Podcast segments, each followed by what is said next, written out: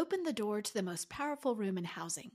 Built for mortgage executives, real estate leaders, and the rising stars that drive innovation and progress, the gathering will feature over 45 powerful speakers on stage in Scottsdale, Arizona from April 21st to 24th.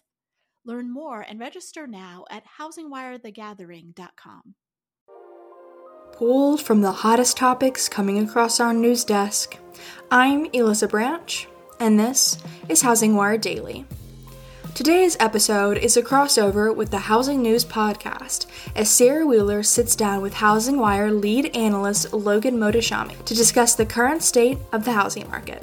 During the episode, Mohtashami talks about forbearance exits, Jerome Powell's influence in the Federal Reserve, and the future for home buyer demand.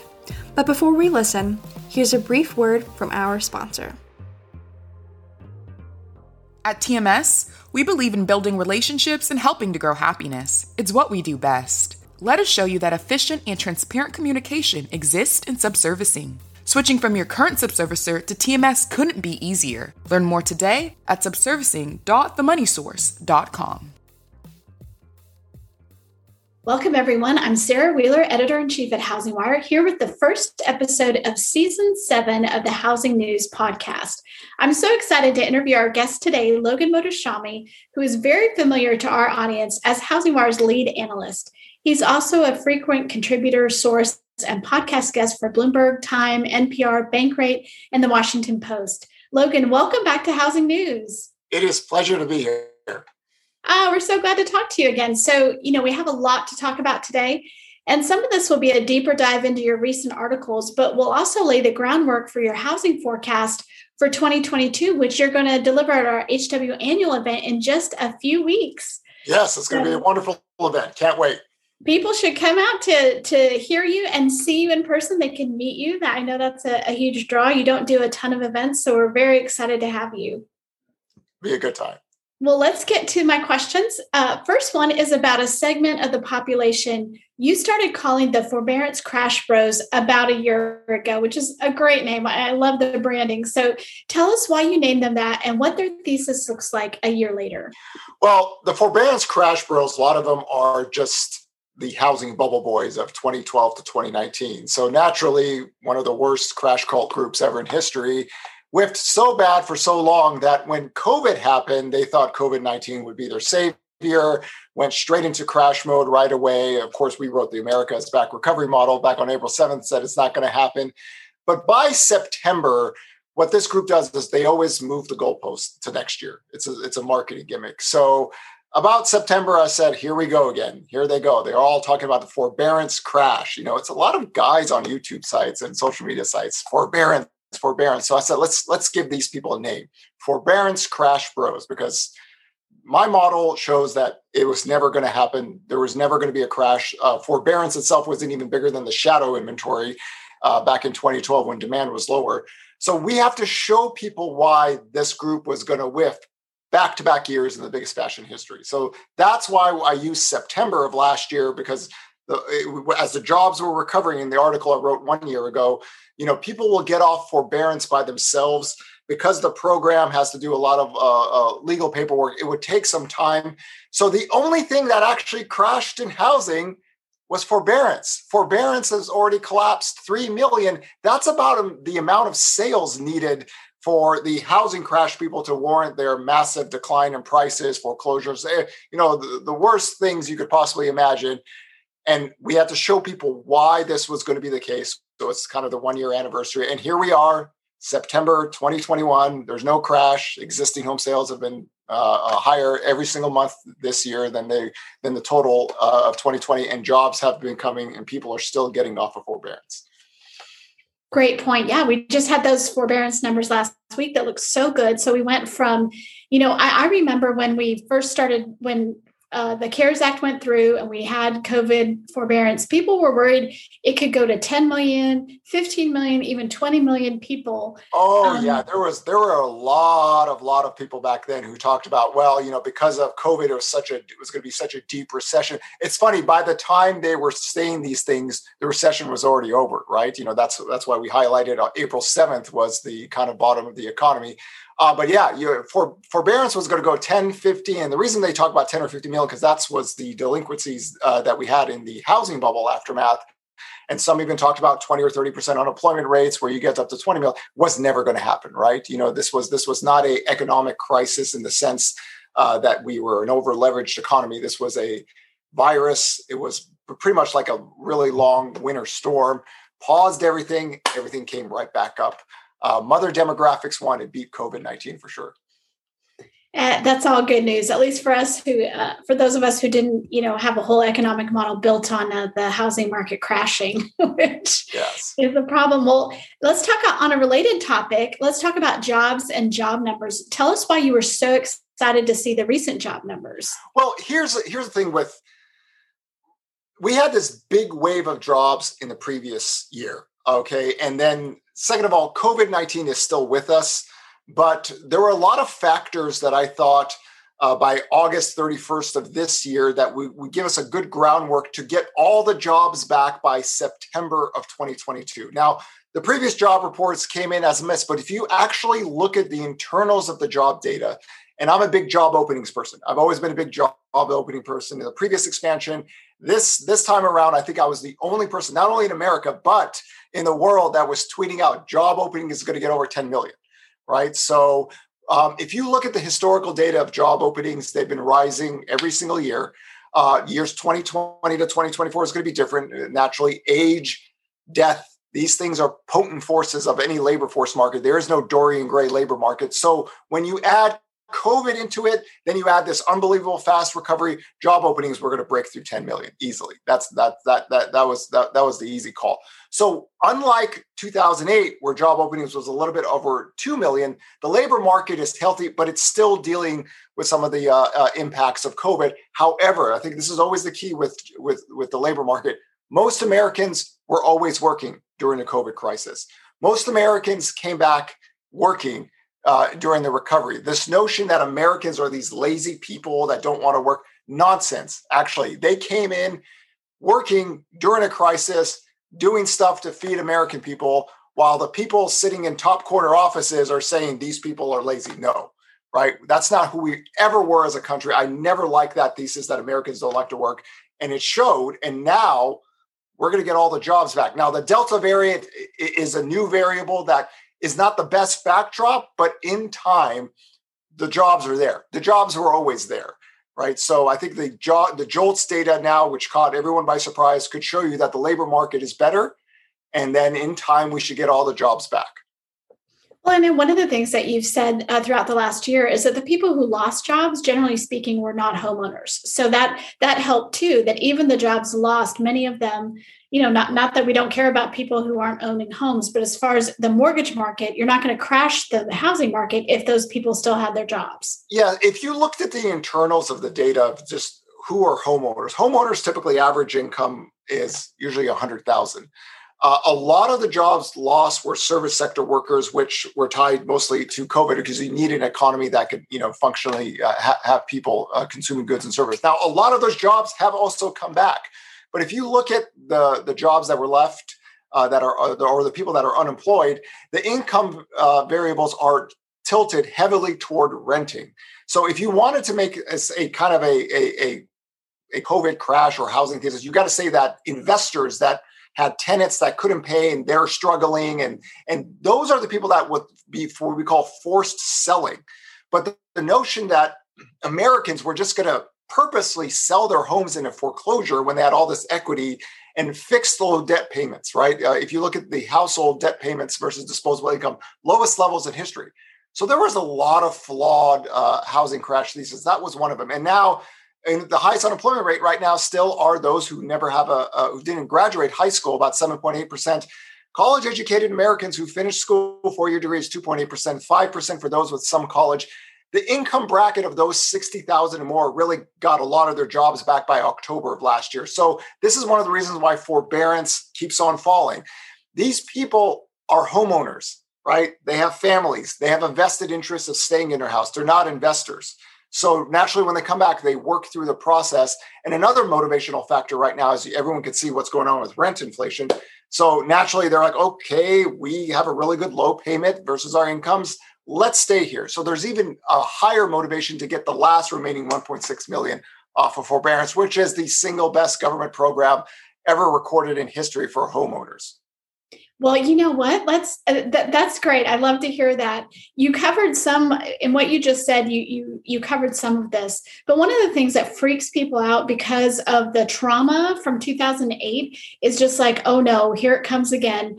Home prices are rising. Um, you know, it's not sustainable. We're going to have a crash. So so tell us why is this different than 2008? Why should people not be thinking of this in terms of 2008? So, one of the charts that I've always used on social media and for my Housing Wire articles, if you look at the credit expansion from 2002 to 2005, you can see a credit boom happening.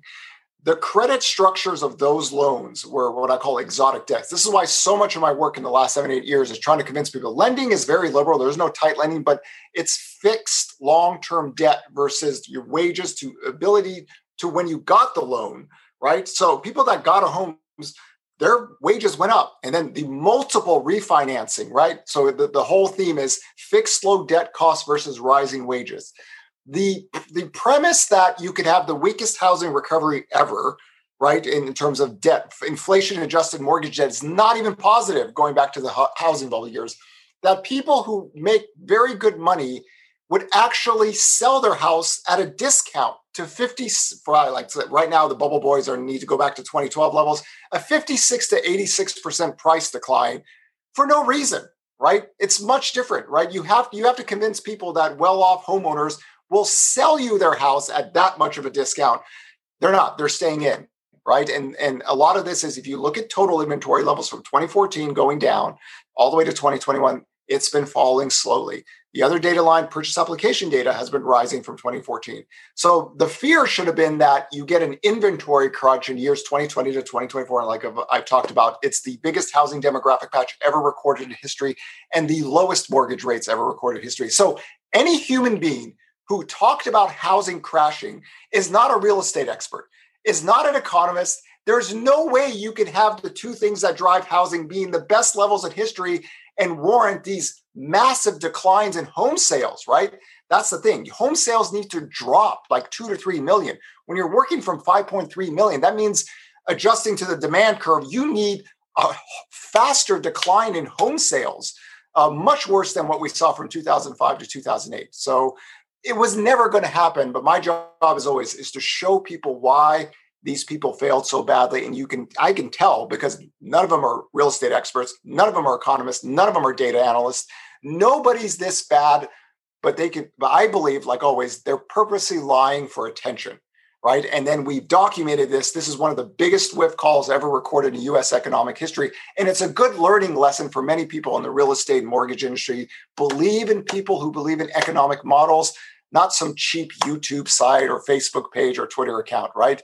They have failed in the longest economic and job expansion in history. They failed in the COVID recovery and they failed with their housing crash premise. Love it. You know, you, you mentioned uh, mortgage rates, and of course, our audience is always very interested in mortgage rates.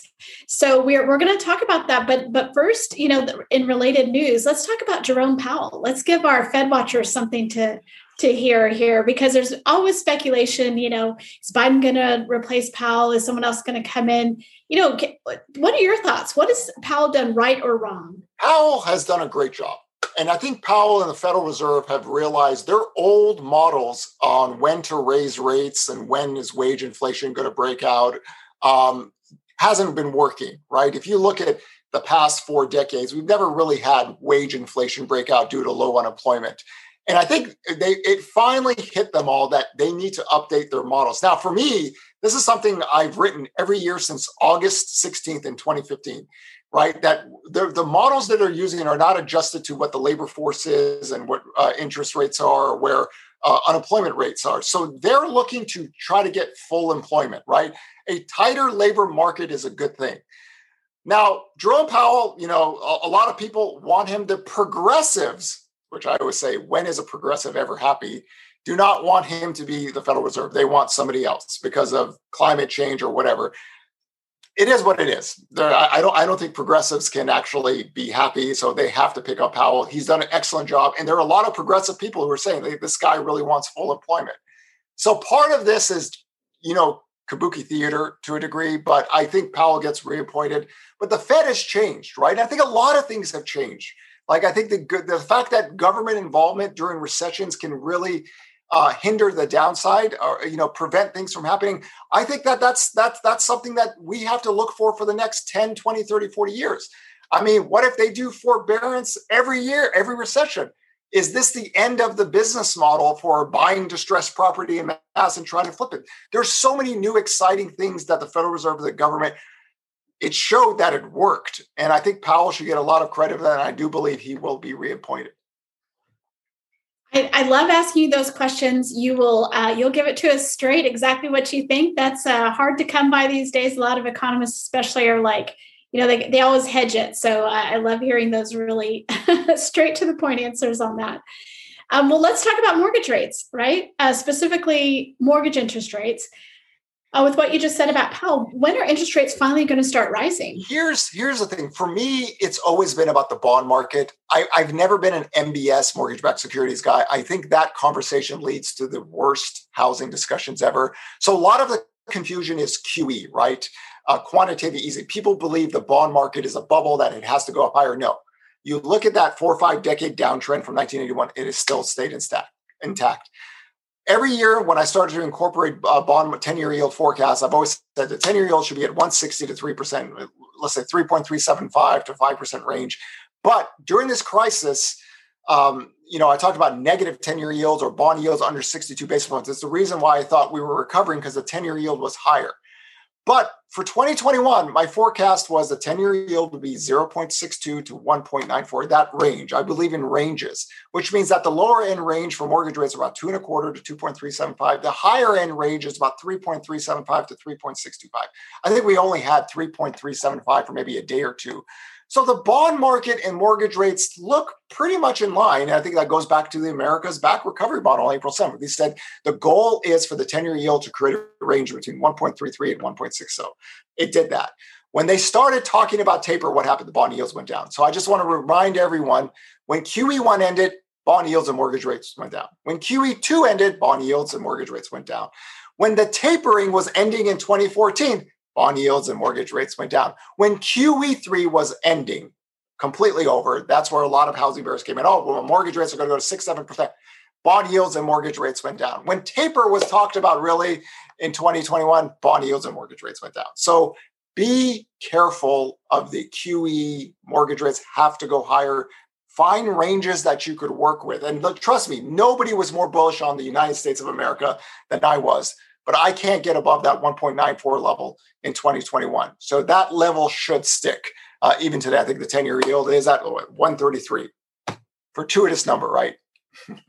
right. Well, you know, I mean, uh, people mortgage love low interest rates, but truthfully, you've said that one of the things we need to see uh, a healthier housing market would be a little bit of a rise in mortgage rates. Tell, tell me why you think that's a good this, idea this was this was the painful reality of what happened toward the end of uh, summer and going into the uh, winter. I was like, oh boy, home prices are about to take off. I think that was the, the theme of mine for Bloomberg at the start of the year. Everyone needs to worry about home prices overheating, right? Because shortages, right? This is not a credit boom, just the simple raw shortage of homes, the forced bidding, right? In the previous when the housing bubble crashed, it was forced selling. This is forced bidding. The only thing that has materially changed the rate of growth of the pricing or slowed housing down is mortgage rates. You know, uh, really a four and a half percent or higher really cools things down. But in this case, 3.75 percent above that level can change the narrative a little bit. It's just it wasn't going to be a 2021 story. So that's why you know, when I talk about this is the most unhealthiest housing market post 2010, it's because when you don't believe rates are going to get to a certain level to kind of cool things down, you have this forced bidding action. You can see what's happened. The exact opposite of the forbearance crash bros or housing bubble boys. It was the biggest, you know, year over year growth in home prices ever. Uh, not the most healthiest aspect, but again, these homeowners all legit, right? The best of the best, right? If you look at FICO scores, down payments, everything, and they're staying in their houses for a long time. So that is another start of another 10 to 15 years of housing tenure because these people don't move around as much. And what it's what it's created is what started in 2014. It could create bad home price growth if demand picks up a little bit when inventory gets to all-time lows. And that's that was the fear, you know, at the start of the year, and we all saw what happened in 2021, right? It, it, it occurred because Americans make money. They're not poor. They're not uneducated. You know, people need shelter, right? Shelter is like living, food, water, clothing. And the people who make money buy homes, right? And, you know, now the dealing with the rental inflation uh, picking up as well. Everyone needs somewhere to live. And if demand wasn't there, you couldn't get prices to get up here or you couldn't get rent inflation. So mortgage rates were the only thing. But again, it wasn't going to be a 2021 story. Okay, well, you know, you one one of the hallmarks of your work is demographics. So you you talk about this huge wave and you talk about demand and you said that between 2020 and 2024. So why is that the why is that the big wave and can we can we say yes there's going to be this kind of demand for the next 3 years? Well, if you if you look at home sales and this is why I've I've emphasized this in a lot of my articles and and, and tweets and things that I mentioned on on social media 2020 existing home sales were only 130,000 more than 2017 levels. So there is no sales boom, right? And, and this is why I use the term replacement buyer demand, replacement demographic built-in demand. I don't I don't like to use the word boom because I have to show you a credit boom. I don't even believe in the credit boom. I just believe that years 2020 to 2024 has the best housing demographics. You have the biggest young younger patch of, of, of, home buyers running into the first time home buyer age, 32 and a half million, ages 27 to 33. Then you got move up buyers, you got move down buyers, you got cash buyers, you got investors. You have to put them all together, right? And then you should be able to get 6.2 million total home sales, new and existing, every year in years 2020 to 2024, which never could happen from 2008 to 2019. 2020 check, 2021 check. The only thing that could change this is if home prices accelerate too much and that that number comes down if, if or when rates rise or it just becomes too too much problematic for home price growth to cool off sales to get below that. So I'm not even a big sales I probably have the least amount of sales growth out of anybody, but they're there, right? People buy homes. The Federal Reserve doesn't buy homes. QE doesn't buy homes. A 10-year yield doesn't buy homes. Stock traders don't buy homes like through their stock trades. People need shelter. So it's just this once in a lifetime historic event where we had to have a lot of people, baby boomers, Gen X, millennials, Gen Z, everyone put together with the lowest mortgage rates ever. So you could see the concern about home prices accelerating. But demand will be there just because the replacement buyer, every year you'll have some kind of uh, a home buyer coming in, whether they're a first time home buyer, whether they're a move up, move down, cash buyer, investor. They're all there. You put them in the hole together. This is a once in a lifetime period. So far, year one and year two has passed. Really interesting. Well, let's talk a little bit about home building because, you know, we've mentioned inventory several times. And, you know, you wrote an article for us about a month ago that was, or uh, maybe six weeks now, that it was like, you know why we can't build our way out of this um, you know rising home price. So so why can't we build our way out logan? And here's here's a longer term thesis of mine that you know was really hard to convince people in the previous expansion. One of the reasons why i said we're going to have the weakest housing recovery from 2008 to 2019 is that new home sales collapsed 82% to get new home sales above above 750,000 where you could start where you could talk about 1.5 million housing starts which is you know just like a little bit under the 50 year average. You need to wait until years 2020 to 2024. That was the hardest thing for me to convince people that it was going to take that long. Builders don't care about you. They don't care about housing economists. They don't care about the existing home sales. Like they make money. It's the business model. So the notion that the builders were ever going to oversupply a market, especially after the beating they took oversupplying a market from 2002 to 2005 and then having that crash and then having the weakest housing recovery ever. Remember, we had missed sales in 2013, 14, and 15. Uh, in 2018, we had a supply shock where one of the builder CEOs talked about it's the worst quarter since the great uh, financial crisis. You're not going to get them to build unless demand is there. So what happens? New home sales broke out. Home housing starts broke out in 2020 early, right on cue. But they pushed prices because they had pricing power. That's a different kind of problem than the existing home sales market. They really push a level. Oh, lumber price is up. Oh, it doesn't matter. We pass it on to the consumer. As long as the consumer can pay it, we're all good. Then they said, oh boy, this is getting a little bit too hot. everybody pulls back a little bit. New home sales moderated, like we've talked about. You know, the, the, the new home sales moderated is, is not the issue. The builders know not to push the lever. So as long as sales are growing for the new home sale, they will slow and steady build. But the notion that they're going to catch up to what people think should be where we build at, never going to happen. I, I, promise you that will never happen unless the government comes in and starts paying the builders to do this stuff. It will never happen. This will be a failed premise from 2008 until every housing economist or economist goes to the grave because they don't operate that way. They operate a business model and they have to protect their margins. You look what happened in the oil sector. Oil sector booming oil shale rigs, right? Great. Two oil crashes already, you know, since then. Too much supply. So the builders are mindful of this. So whenever I hear, well, we have to build X amount of homes, it's only going to work if new home sales grow and if monthly supply stays below six and a half months. So monthly supply has been rising the last few months. We, we talked about that early on when we saw the first increase. Hey, watch out for this. Be careful of this data line. Okay. It has so the, the housing starts are slowing. Nothing, nothing dramatic on either sides. It's just rising with that uptrend since the lows. So don't expect the builders to like pound the pavement and start building homes like crazy. There's a lot of variables that work against that but they have to make money right? And now that lumber prices are falling down, some people thought, oh, new home sales prices are going down. No, they're not. They're going to the profit margin area. The builders are going to bank it right there. Well, let's talk about that a little bit. This is a little bit uh, off topic, but you know, lumber prices, prices of, of chips, prices of steel, prices of whatever goes into buying a house. Where are we with that, and and what is your prediction on that going forward? Well, lumber prices have already have obviously collapsed, so that's a benefit. You know, I think we're already back to pre-pandemic levels.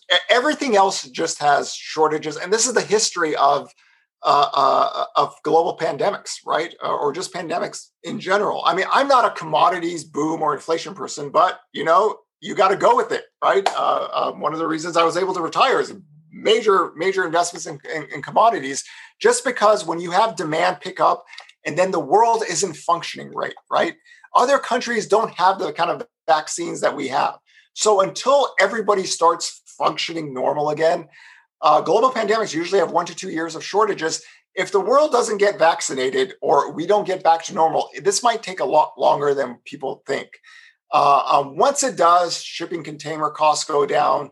You don't have all these boats sitting outside the uh, ports right now. This is going to take a little bit longer until the world gets back to normal. So, commodity prices typically a fall just because demand can't keep staying up that levels but you can see what's going on everywhere. There are shortages everywhere. If you look at retail sales, they're 15% above the pre pandemic trend. That never happens, right? It never, never happens. A lot of that is demographically driven. A lot of that we gave a lot of people money, they spent it, right? They're spending buying a lot of goods. The service sector is catching up still, but again, we're not, we the whole Delta variant, even though it doesn't really impact us in a negative way like it did in March and April of 2020, it still shows that you know covid is still out there. People aren't functioning normal and the world has to function normal more now than ever because it's a global economy right? That you, you once it gets better you'll see shipping costs come down you see ports uh, having uh, boats come in uh, normally and then commodity prices will cool down. But until that happens they're elevated. They're elevated for the right reasons you know, you mentioned Delta. There are other variants out there, but in your estimation, even if it slows some things down, we're never going to go back to that. You know, to the shutdowns we had. You see economically a different a different path, correct? You know, if you look at surges two and three last year, you know, a lot of people were worried that that was going to impact the economic data like it did in March. Okay, never happened. If you look at Delta, has it really impacted? Uh, jobless claims went down again last week what what we have is we have very hot high economic data that cannot be sustained. So even if delta wasn't here the rate of growth on some of these data lines are not sustainable. We're not a fast growing economy. We just had an unbelievable amount of rebound in a very short amount of time. The data is going to fall on its own. But once once uh, uh, I, th- I, think the fear with delta is that immediately people go back to march uh, 20 in april 2020 that's never going to happen, right? Because we were working from the longest economic and job expansion, and we did not all of a sudden, kaboom, bam, like in 10 days, we have an active virus infecting and killing people. That shock was just as damaging as whatever lockdown protocols or everything. we're off of that stage. And, and this is why I keep on saying this in a lot of my work. As crazy as this sounds, we have learned to consume goods and services in this country with an active virus infecting and killing people. That might not sound like something economists say, but that's what the data showed. So, yes, can it slow things down? Could people not travel or not want to go out? Yes, that's sure, but it's not March 2020 or April 2020, right? That's over with. Uh, uh, um, and the data has shown this in Surge 2, 3, and even the Delta. The rate of growth is going to cool down, even if there was no Delta. Some of the action Delta is definitely impacting the data but it's never going to be like March 20 unless there's some type of new virus that has a much higher infection rate, much higher killing rate. So far, that hasn't been the case. Well, that's good news. We would all wish for that that that it would uh, never get back there again. Yes, right, well, we're also we're we're also uh, well over seventy percent of the uh, of the country has at least one vaccine shot, and then the you know there, there's a lot of people that already have COVID. So there it, we're in a we're in a much different situation now than we were back then. Very true. Okay, well, you mentioned rents going up. Uh, we've talked about inventory. Something related to that that we hear a lot um, is are there big institutional investors out there that are buying all the houses that are beating people out and and making this uh, situation worse as far as inventory i know you have very specific uh, thoughts on this so i'd love to hear those you know I, I think it's a really sexy headline. Wall Street's buying all these homes. You, you, it's all their fault. You, not demographics, not mortgage rates, not primary resident home buyers, but the Wall Street firms like BlackRock and Blackstone, whatever. You know, it gets talked about a lot. And I, I always refer back to this is not the first time we've talked about this. We talked about this in the previous expansion as well. And if you take all the pension funds and Wall Street funds from like 2011 to 2017, they bought roughly about 200,000 homes compare that to the over 40 million homes that were bought right? So it's it's it's not the wall street firms buying are not that big of a buyer. Are they buying homes? Yes. Are they going to outbid other people? Yes. But it it all for me it's like it makes it sound like housing is invincible. Like it's driven by wall street they have the money and housing is never going to fade. No. Primary resident mortgage buyers drive this market always. When they fade housing fades right? You saw that in the crisis right? Your purchase application data dropped home sales drop, purchase applications rebound, home sales rebound. Wasn't Wall Street, guys. It wasn't even flippers. Flippers are actually at the bottom, you know, the, the, the lowest percentage in many years. This sector is driven by demographics, mortgage rates, and primary residents. That is a squirrel that people are looking at, and it just diverts attention from what really drives housing. And I just I, I, I hate the aspect to think that people think housing is invincible because Wall Street's buying all those. No, it doesn't work that way. They are investment and cash buyers are part of the variable. They're part of the equations of buying. I talk about that all the time. Um, but it's not we're, we're, not even anywhere close to where the cash buyers were after the housing crisis right? Uh, where they were 30 to 35 even 40 percent. And that's when home sales were falling right? You need primary resident mortgage buyers to drive this market. It's always been the driver of this market. So don't put too much weight on it's all wall street. I think that's more of a distraction I love hearing that. I, am going to work that into a headline. It's a squirrel. Don't get don't get distracted by the squirrel. Don't get distracted by the squirrel. That's great. Thank you so much for talking to us. Um, this is just a preview of what we're going to do at our event in a couple weeks, so people should come out for that. But Logan, always a pleasure. Thank you so much. Pleasure to be here as always.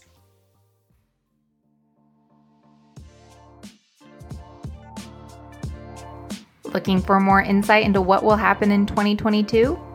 Or maybe you need more information on what in the world is happening with the federal regulators. Or you could just be looking for information on how to stay competitive as the industry shifts to a purchase focused market. Our HW Plus premium membership comes with all of this insight and more. With your HW Plus membership, you'll get at least five HW Plus articles a week that dive deeper into the daily news to help you confidently make business decisions. To join, go to housingwire.com forward slash membership.